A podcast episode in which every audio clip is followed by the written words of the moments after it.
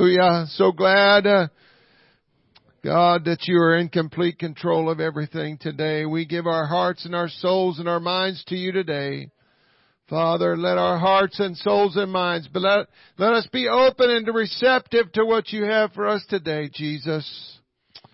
Hallelujah. You can be seated this morning. So glad that everybody's come to be with us online as well. And uh, if you're not seated, you can be seated. Hallelujah. So we're going to continue on this last Sunday of the month of October to talk about uh, the subject that we've been talking about, the attributes of a mature disciple. And uh, we're going to continue in this uh, this area. Uh, the week one we talked about adding to our joy, and it just seems to me like these things have just been kind of adding upon each other as we go because we seem to be talking about the previous subject on the next subject. So, you know, that's the way God's Word is. There is no, there's no issue with, with God's Word, uh, having an issue with itself. Amen. It all blends together. Amen. And, and, and so we've, we've been talking about adding to our joy. We've been talking about in week two avoiding sin. Amen. And in week three, last Sunday, we talked about avoiding false teachers and false prophets, and to some extent, maybe just a little bit, we talked about avoiding the possibility of our own, of our, us as individuals becoming false teachers and false prophets. And we, why did we talk about that? Because it, we talked about the importance of knowing what this book says. Because ultimately you're going to be teaching this to somebody. Paul couldn't be there. Peter couldn't be there. Those disciples wrote those letters either because they were in jail or they couldn't be there. And so these letters made their way around the different churches, the different congregations, and so these people, it was entrusted to them. This gospel was entrusted to those people to go, uh, just like they did after the day of Pentecost. They went what? From house to house, breaking bread and having fellowship with all the people. They took it from house to house. Right? And so that's that's the way it needs to be, in my opinion. It's a I've got to I might not be at my house, but in my mind, when I'm at work or when I'm in whatever place I'm in, I, if I'm sharing the gospel, if I'm talking about the Lord, I'm talking about the goodness and the grace and the mercy of God. I am taking this from house to house. You know, when they in the Old Testament, and even in the New Testament, when they spoke of like the house of David or the house of Jesse or the, the house of this person or that person, they weren't talking about a physical house, were they? They were talking about their lineage or their family, right? So you could literally take this from house to house without actually going in somebody's dwelling. Just by talking to an individual in that family unit. Right? Because you win somebody in a family. You win an individual in a family. They might be a son or a brother or a father or a mother or somebody, and something's going to happen in that family. It's going to have a ripple effect. And if it's, if it's a profound, as profound an experience as any of us have ever experienced in receiving the Holy Ghost and being baptized in Jesus' name, they're not going to be able to not talk about it to the rest of their family. And so you're going to, all it takes is one little spark to start a fire. That's all it takes. And so today we're going to continue and we're going to finish this up with talking in week four about strengthening our faith, strengthening our faith, and ensuring eternal life. Strengthening our faith and ensuring eternal life. We're going to go to the book of Luke chapter 17 verse 1 through 5. Start this out. Luke 17 verses 1 through 5 and it reads, Then said he unto the disciples, this is Jesus speaking to the disciples, and he said, It is impossible but that offenses will come, but woe unto him through whom they come. It were better for him that a millstone were hanged about his neck and, and he cast into the sea than that than, than that he should offend one of these little ones. Take heed to yourselves. If thy brother, everybody say thy brother, trespass against thee, rebuke him. And if he repent, forgive him. It doesn't say beat him up. It doesn't say condemn him. It just says rebuke him. It just says remind him because I don't want to see my brother to be lost, right? And so we got to remind them. That's what Jesus is saying. And if he trespass against thee seven times in a day, whoa. Somebody could trespass against me seven times in a day? Right? This is Jesus talking. He's teaching the disciples something. and seven times in a day turn again to thee, saying, I repent, thou shalt forgive him. End of story, right? Verse 5 And the apostles said unto the Lord, Increase our faith. Everybody say, Increase our faith. That's what I want every day I come into this building. Every time I open this book, whether it's in my iPad or this physical book, I want the Lord to increase my faith. Because there's some areas that I have to admit that I still need Him to increase my faith on. Because there's no, there's more revelation in this book than I'll ever know. So I need Him to every day to increase my faith. And so every human being on this earth, whether apostolic or not, is our brother and our sister. Because if you look at the life of Jesus, he didn't he didn't differentiate. He talked to everybody. Even when he talked to that woman, uh, that that he he actually called her a dog because she wasn't a Jew. And and what was her answer? I think Jesus was amazed sometimes at some of the things that people said because her answer was, "Yeah, but yea, Lord, I might be a dog, but even the dogs eat from the king's table." And he was just uh, he was amazed by that. And so she was she was his brother. The, the woman at the well, she wasn't a Jew, but he took he went out of his way not only to go there, but he sent the disciples away because he knew they wouldn't understand. So that he could minister to that woman. And so everybody is is our brother and our sister by faith. Right? Because in God's eyes, if he, prede- if he predestined every soul to be saved and left the choice up to them, then by faith they are our brother and sister until they make that decision. And so if God sees it that way, I should see it that way. Right? I don't go around calling everybody my brother and sister, but you know what I'm saying? They are our brother and sister by faith. And I wanted to read that, that same five verses of, of Luke chapter 17 in the Amplified. It says, Jesus said unto his disciples, stumbling blocks, temptations, and traps set to lure one to sin, offenses, and this is, I added this part, offenses, pridefulness, a critical spirit, holding a grudge, just to name a few, are sure to come. They're going to come. You can count on it. You can bank on it. That's what he's saying. But woe and then when you see that word woe in the Bible, it means judgment. Woe unto you. Woe. Woe!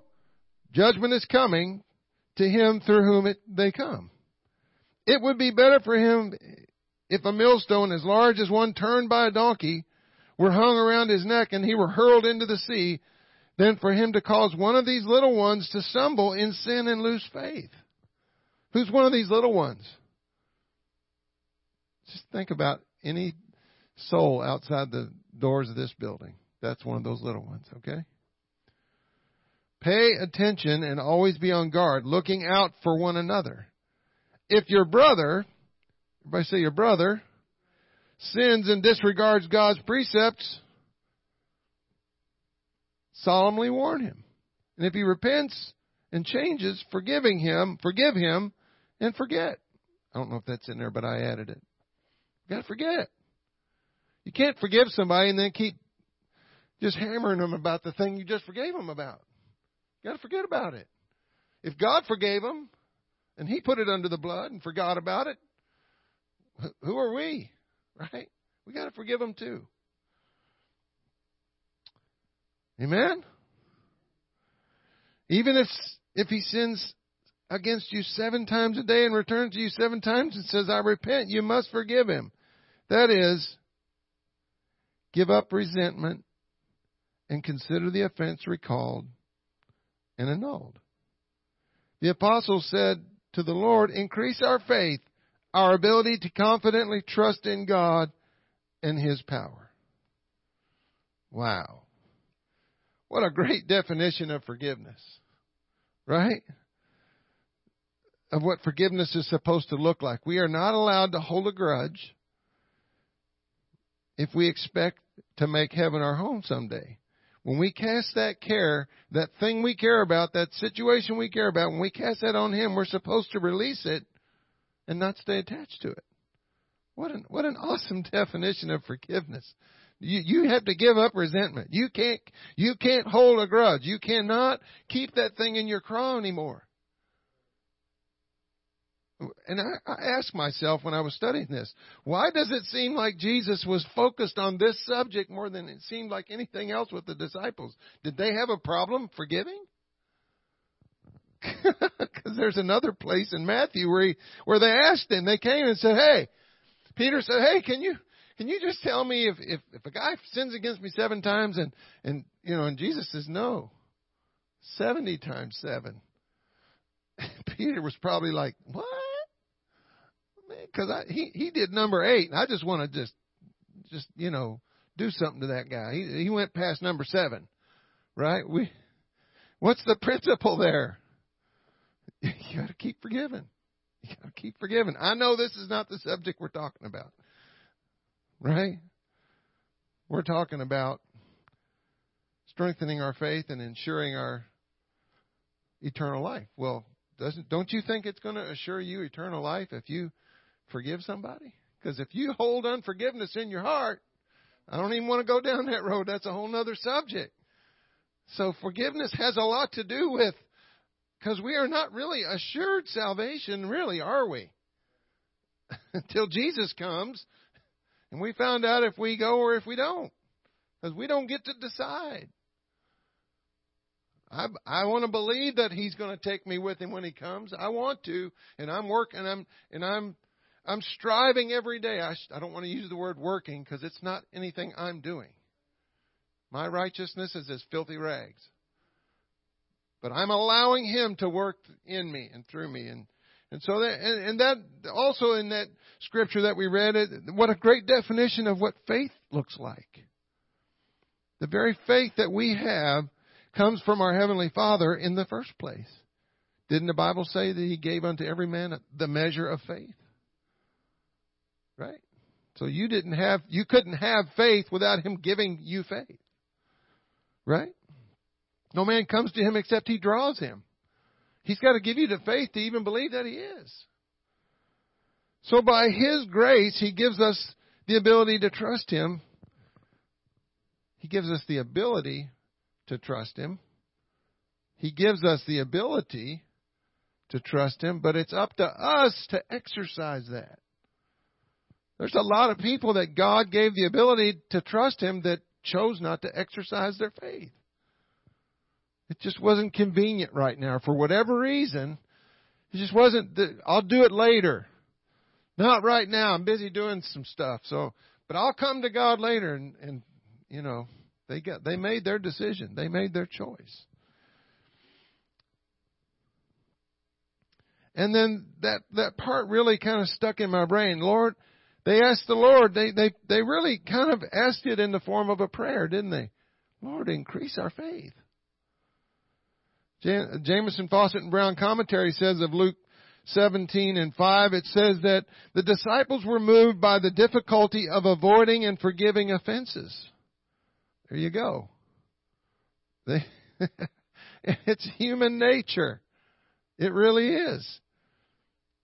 This is the only instance in which a spiritual operation upon their souls was solicited of Christ by the twelve.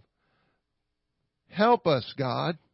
Increase our faith. Help us to understand how to forgive and how to have faith and trust you to allow us to be able to forgive. Uh, you know, I can't, of my own self, of my own phileo, I can't love people. Right? There's some people out there I just don't feel like loving in the flesh. But I gotta, I gotta love them with the love of Jesus Christ that He put in me. I gotta love them. Cause He loved them When they were unlovable, when nobody else wanted to love them, He loved them with His love, with His Father's love, that agape. And so these, these disciples were asking the Lord to do a spiritual operation on their souls.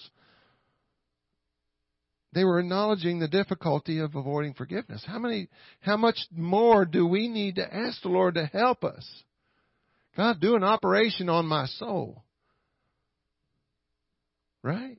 Because how easily can we be drawn into a critical spirit or having a grudge or all these things?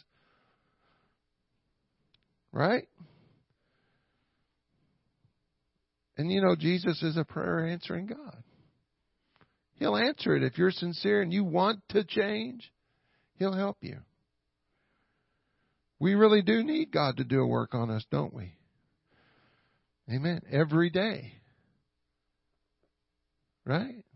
I mean, we sing that one song, I need thee every hour. And some days we really do need him every hour, every 15 minutes. Really?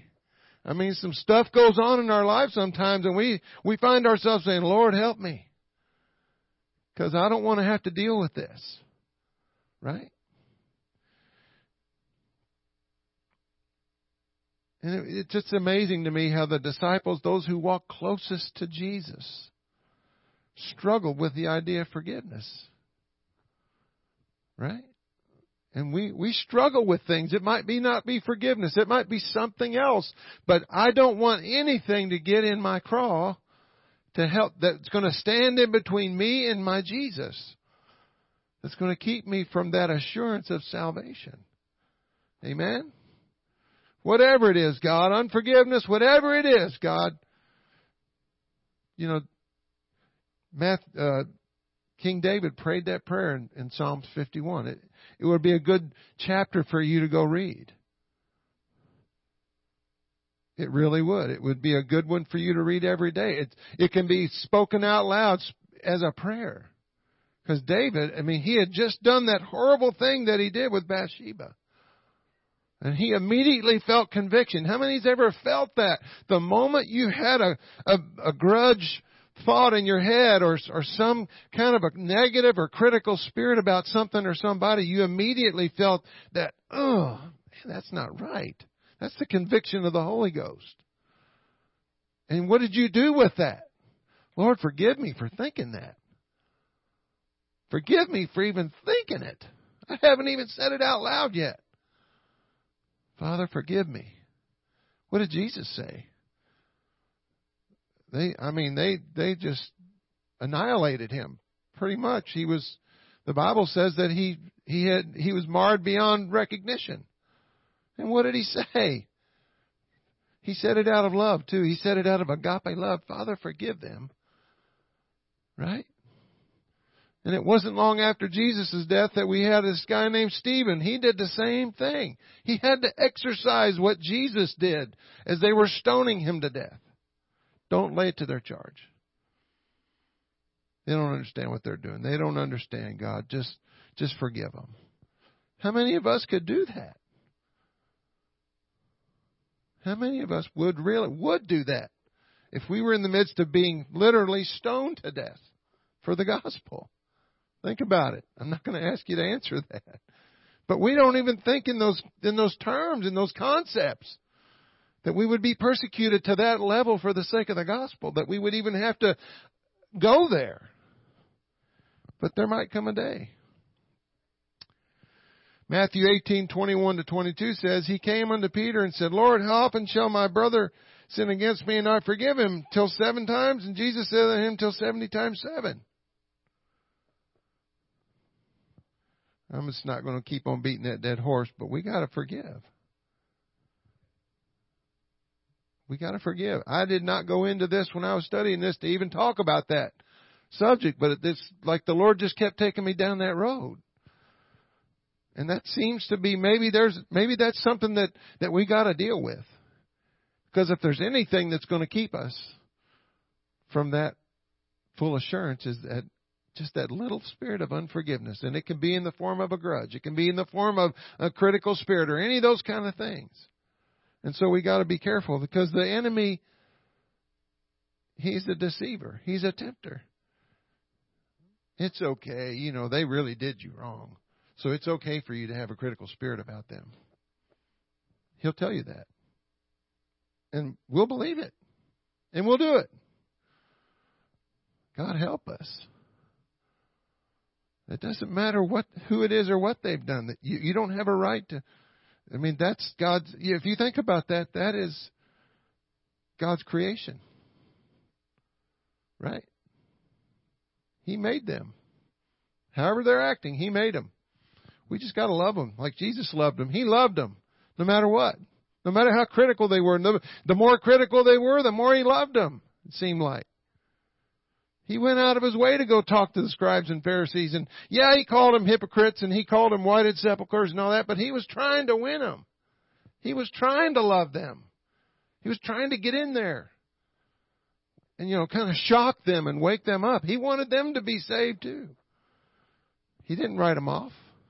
We just kind of read that into that sometimes, but I believe that he was as much reaching for them as he was for the for the the sinner and the publican and the, and the tax collector and all those other people that we read about. Romans 12 and 3 says, For I say through the grace given unto me, see, even grace is given unto us. To every man that is among you not to think of himself more highly than he ought to think,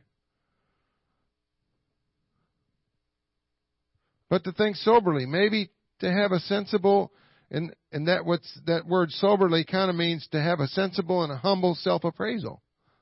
Don't think of yourself as as being so, don't be so self-important all the time is what he's saying. According as God has dealt to every man that measure of faith. It's not who we are, is it? It's who he is through us. Amen? So, talking about our assurance of future salvation, as long as we walk with Him and follow His will and fulfill the Great Commission as His disciples, and as we walk in faith that was delivered to us and operate in His power and authority in the Spirit, we can have assurance of this great salvation that was offered to us through the death of Jesus Christ on the cross. As long as we walk with Him. Not walk ahead of him. We walk with him. He walks with us. And as long as we follow his will and fulfill the Great Commission, which was to everybody, right? As his disciples, are we not his disciples? And as we walk in faith, the faith that was delivered unto us and operate in his power and authority that was delivered unto us. You know, all power and authority is given unto him in heaven and in earth, right? And so if we have his spirit in him, we have all that power and authority in us. And we just got to put it in operation. We can have assurance of great salvation. If we're busy about our Father's business and not about our own business, if we're putting the kingdom first in everything we say and we do, if we're busy doing that, I just believe that we are positioning ourselves, you know, because the Bible says even the righteous shall scarcely be saved. Where shall the sinner and the ungodly appear? Right? So it, it is a walk, isn't it? This this life that we live. It is a walk. It's not standing still. And we've got to walk it. I got to walk it, Sister Vicky. You got to walk it. I can't walk it for you. You can't walk mine for me. I got to have my relationship with Him separate from you. Because I'm to be judged by Him separate from you. Right? I want to hear those words, well done, thou good and faithful servant. But I got some stuff, we have some stuff we have to do on this earth to be honored with those words. Hebrews 2, 1 through 4 says, Therefore we ought to give the more earnest heed to the things which we have heard, lest at any time we should let them slip. For if the word spoken by angels was steadfast, and every transgression and disobedience received a just recompense of reward, how shall we escape? if we neglect so great salvation, which at the first began to be spoken by the Lord and was confirmed unto us by them that heard him. God also bearing him witness, both with signs and wonders and with divers miracles and gifts of the Holy Ghost according to his own will. The Amplified version for that same scripture says this, for this reason, that is, because God's final revelation in His Son Jesus and because Jesus' superiority to the angels, we must pay more, much closer attention than ever to the things that we have heard so that we do not in any way drift away from them, from the truth. I don't want to drift away. I don't want it to just subtly come upon me. For if the message given through angels, the law given to Moses, was authentic and unalterable, and every viola- violation and, dis- and disobedient act received the, an appropriate penalty, how will we escape the penalty if we ignore such great salvation, the gospel, the new covenant? For it is spoken at first by the Lord, and it was confirmed to us and proved authentic by those who personally heard him speak. And besides this evidence, God also testifying with them, confirming the message of salvation, both of the signs and wonders, and by various miracles carried out by Jesus and the, and the apostles, and by granting to believers the gifts of the Holy Spirit according to His own will. He granted that to believers. Right. Amen. We, got more power in our little finger than the devil has in all of his minions that he's got working for him. Because we got the power of God. If we would just know what we have and know how to use it. That word, those words there, give more earnest heed, talks about uh, to have in addition, to hold the mind or the ear toward someone, to pay attention. As a nautical term, it means to hold a ship in a direction, to sail towards intransitively, it means to hold on one's course toward a place. We got to stay on course. We got to keep our focus. You know, when you're plowing a field, and I never plowed a field. I know this man has. I never plowed a field, but I've watched it happen. But I know this is a principle because I've cut my grass before. It's kind of like plowing a field. You have to go in straight rows. And if you're pushing your lawnmower, or even if you're driving a, a riding lawnmower, if you're looking all around, it's going to look like this when you're done. So when you're plowing a row, you got to keep your, because that horse is only going to go or whatever, wherever you're leading it. So we got to stay focused. Right? Am I right? Because your row ain't going to be straight if you don't. Right? Then you got to go back and do it again. So we got to keep our row straight. Amen? This so great salvation that we talk about. Our great salvation is embodied in Jesus, whose very name means salvation. This is Jamieson, Fausset, and Brown, Hebrews 2 and 3. Including not only deliverance from foes and from death, and the grant of temporal blessings, which is the law promised to, to the obedient, but also grace of the Spirit, forgiveness of sins, and the promise of heaven, glory, and eternal life. And all of that's tied back to things like forgiveness and and all these things that we've been talking about. Hebrews chapter 10 verse 19 to 25 says, Having therefore, brethren, boldness to enter into the holiest by the blood of Jesus, by a new and living way, which he hath consecrated for us through the veil, that is to say, his flesh, and having a high priest over the house of God, let us draw near with a true heart, in full assurance of faith, having our hearts sprinkled with from an evil conscience, and our bodies washed with pure water. Let us hold fast the profession of our faith without wavering, for he is faithful that promised. So it's really about His faithfulness, isn't it? He's faithful to us.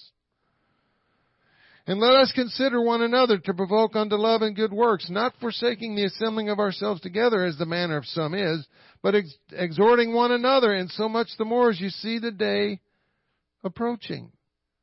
Exhorting one another. We need to encourage one another in the faith. It's okay, Sister Linda, you're going to make it. I know we're going through some stuff together, but you're going to make it. I'm going to make it.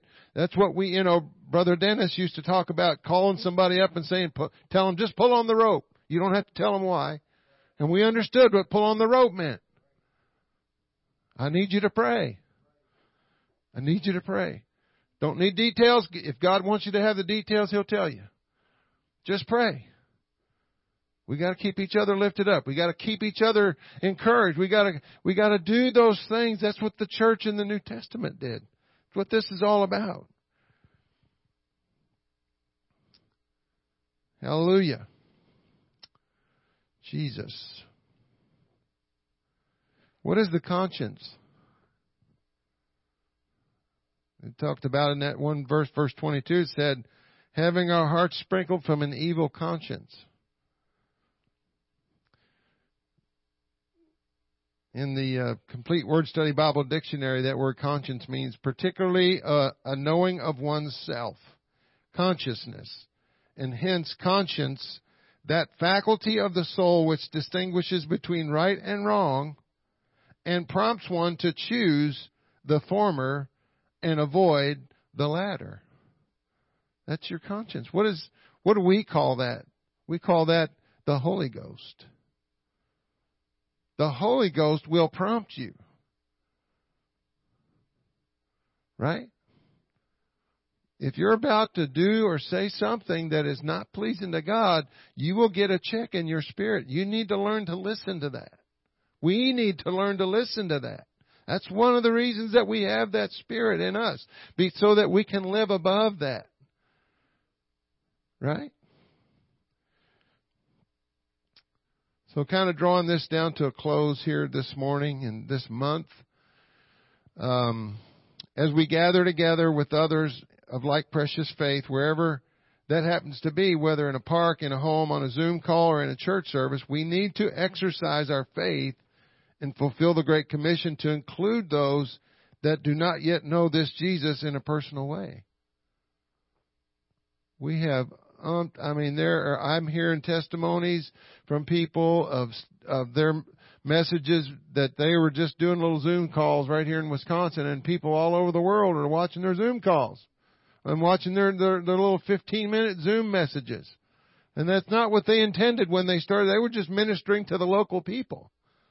But people around the world are viewing that of all races and nationalities and colors and creeds. Their, their people are hungry out there. And so we gotta be there for them.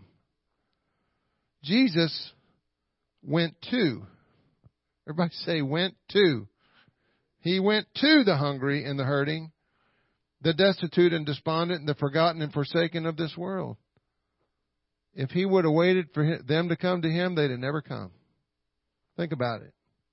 They were they were the outcast. No, they wouldn't have come anywhere near Jesus because he was considered a rabbi. They wouldn't have come anywhere near him. That leper, he wouldn't have come anywhere near Jesus. Jesus had to go to him and put his hand on him. So that's what we got to do. He didn't care about the slings and the arrows and the insults and criticisms that came his way as a result of his love for the lost. It only drove him to love them even more.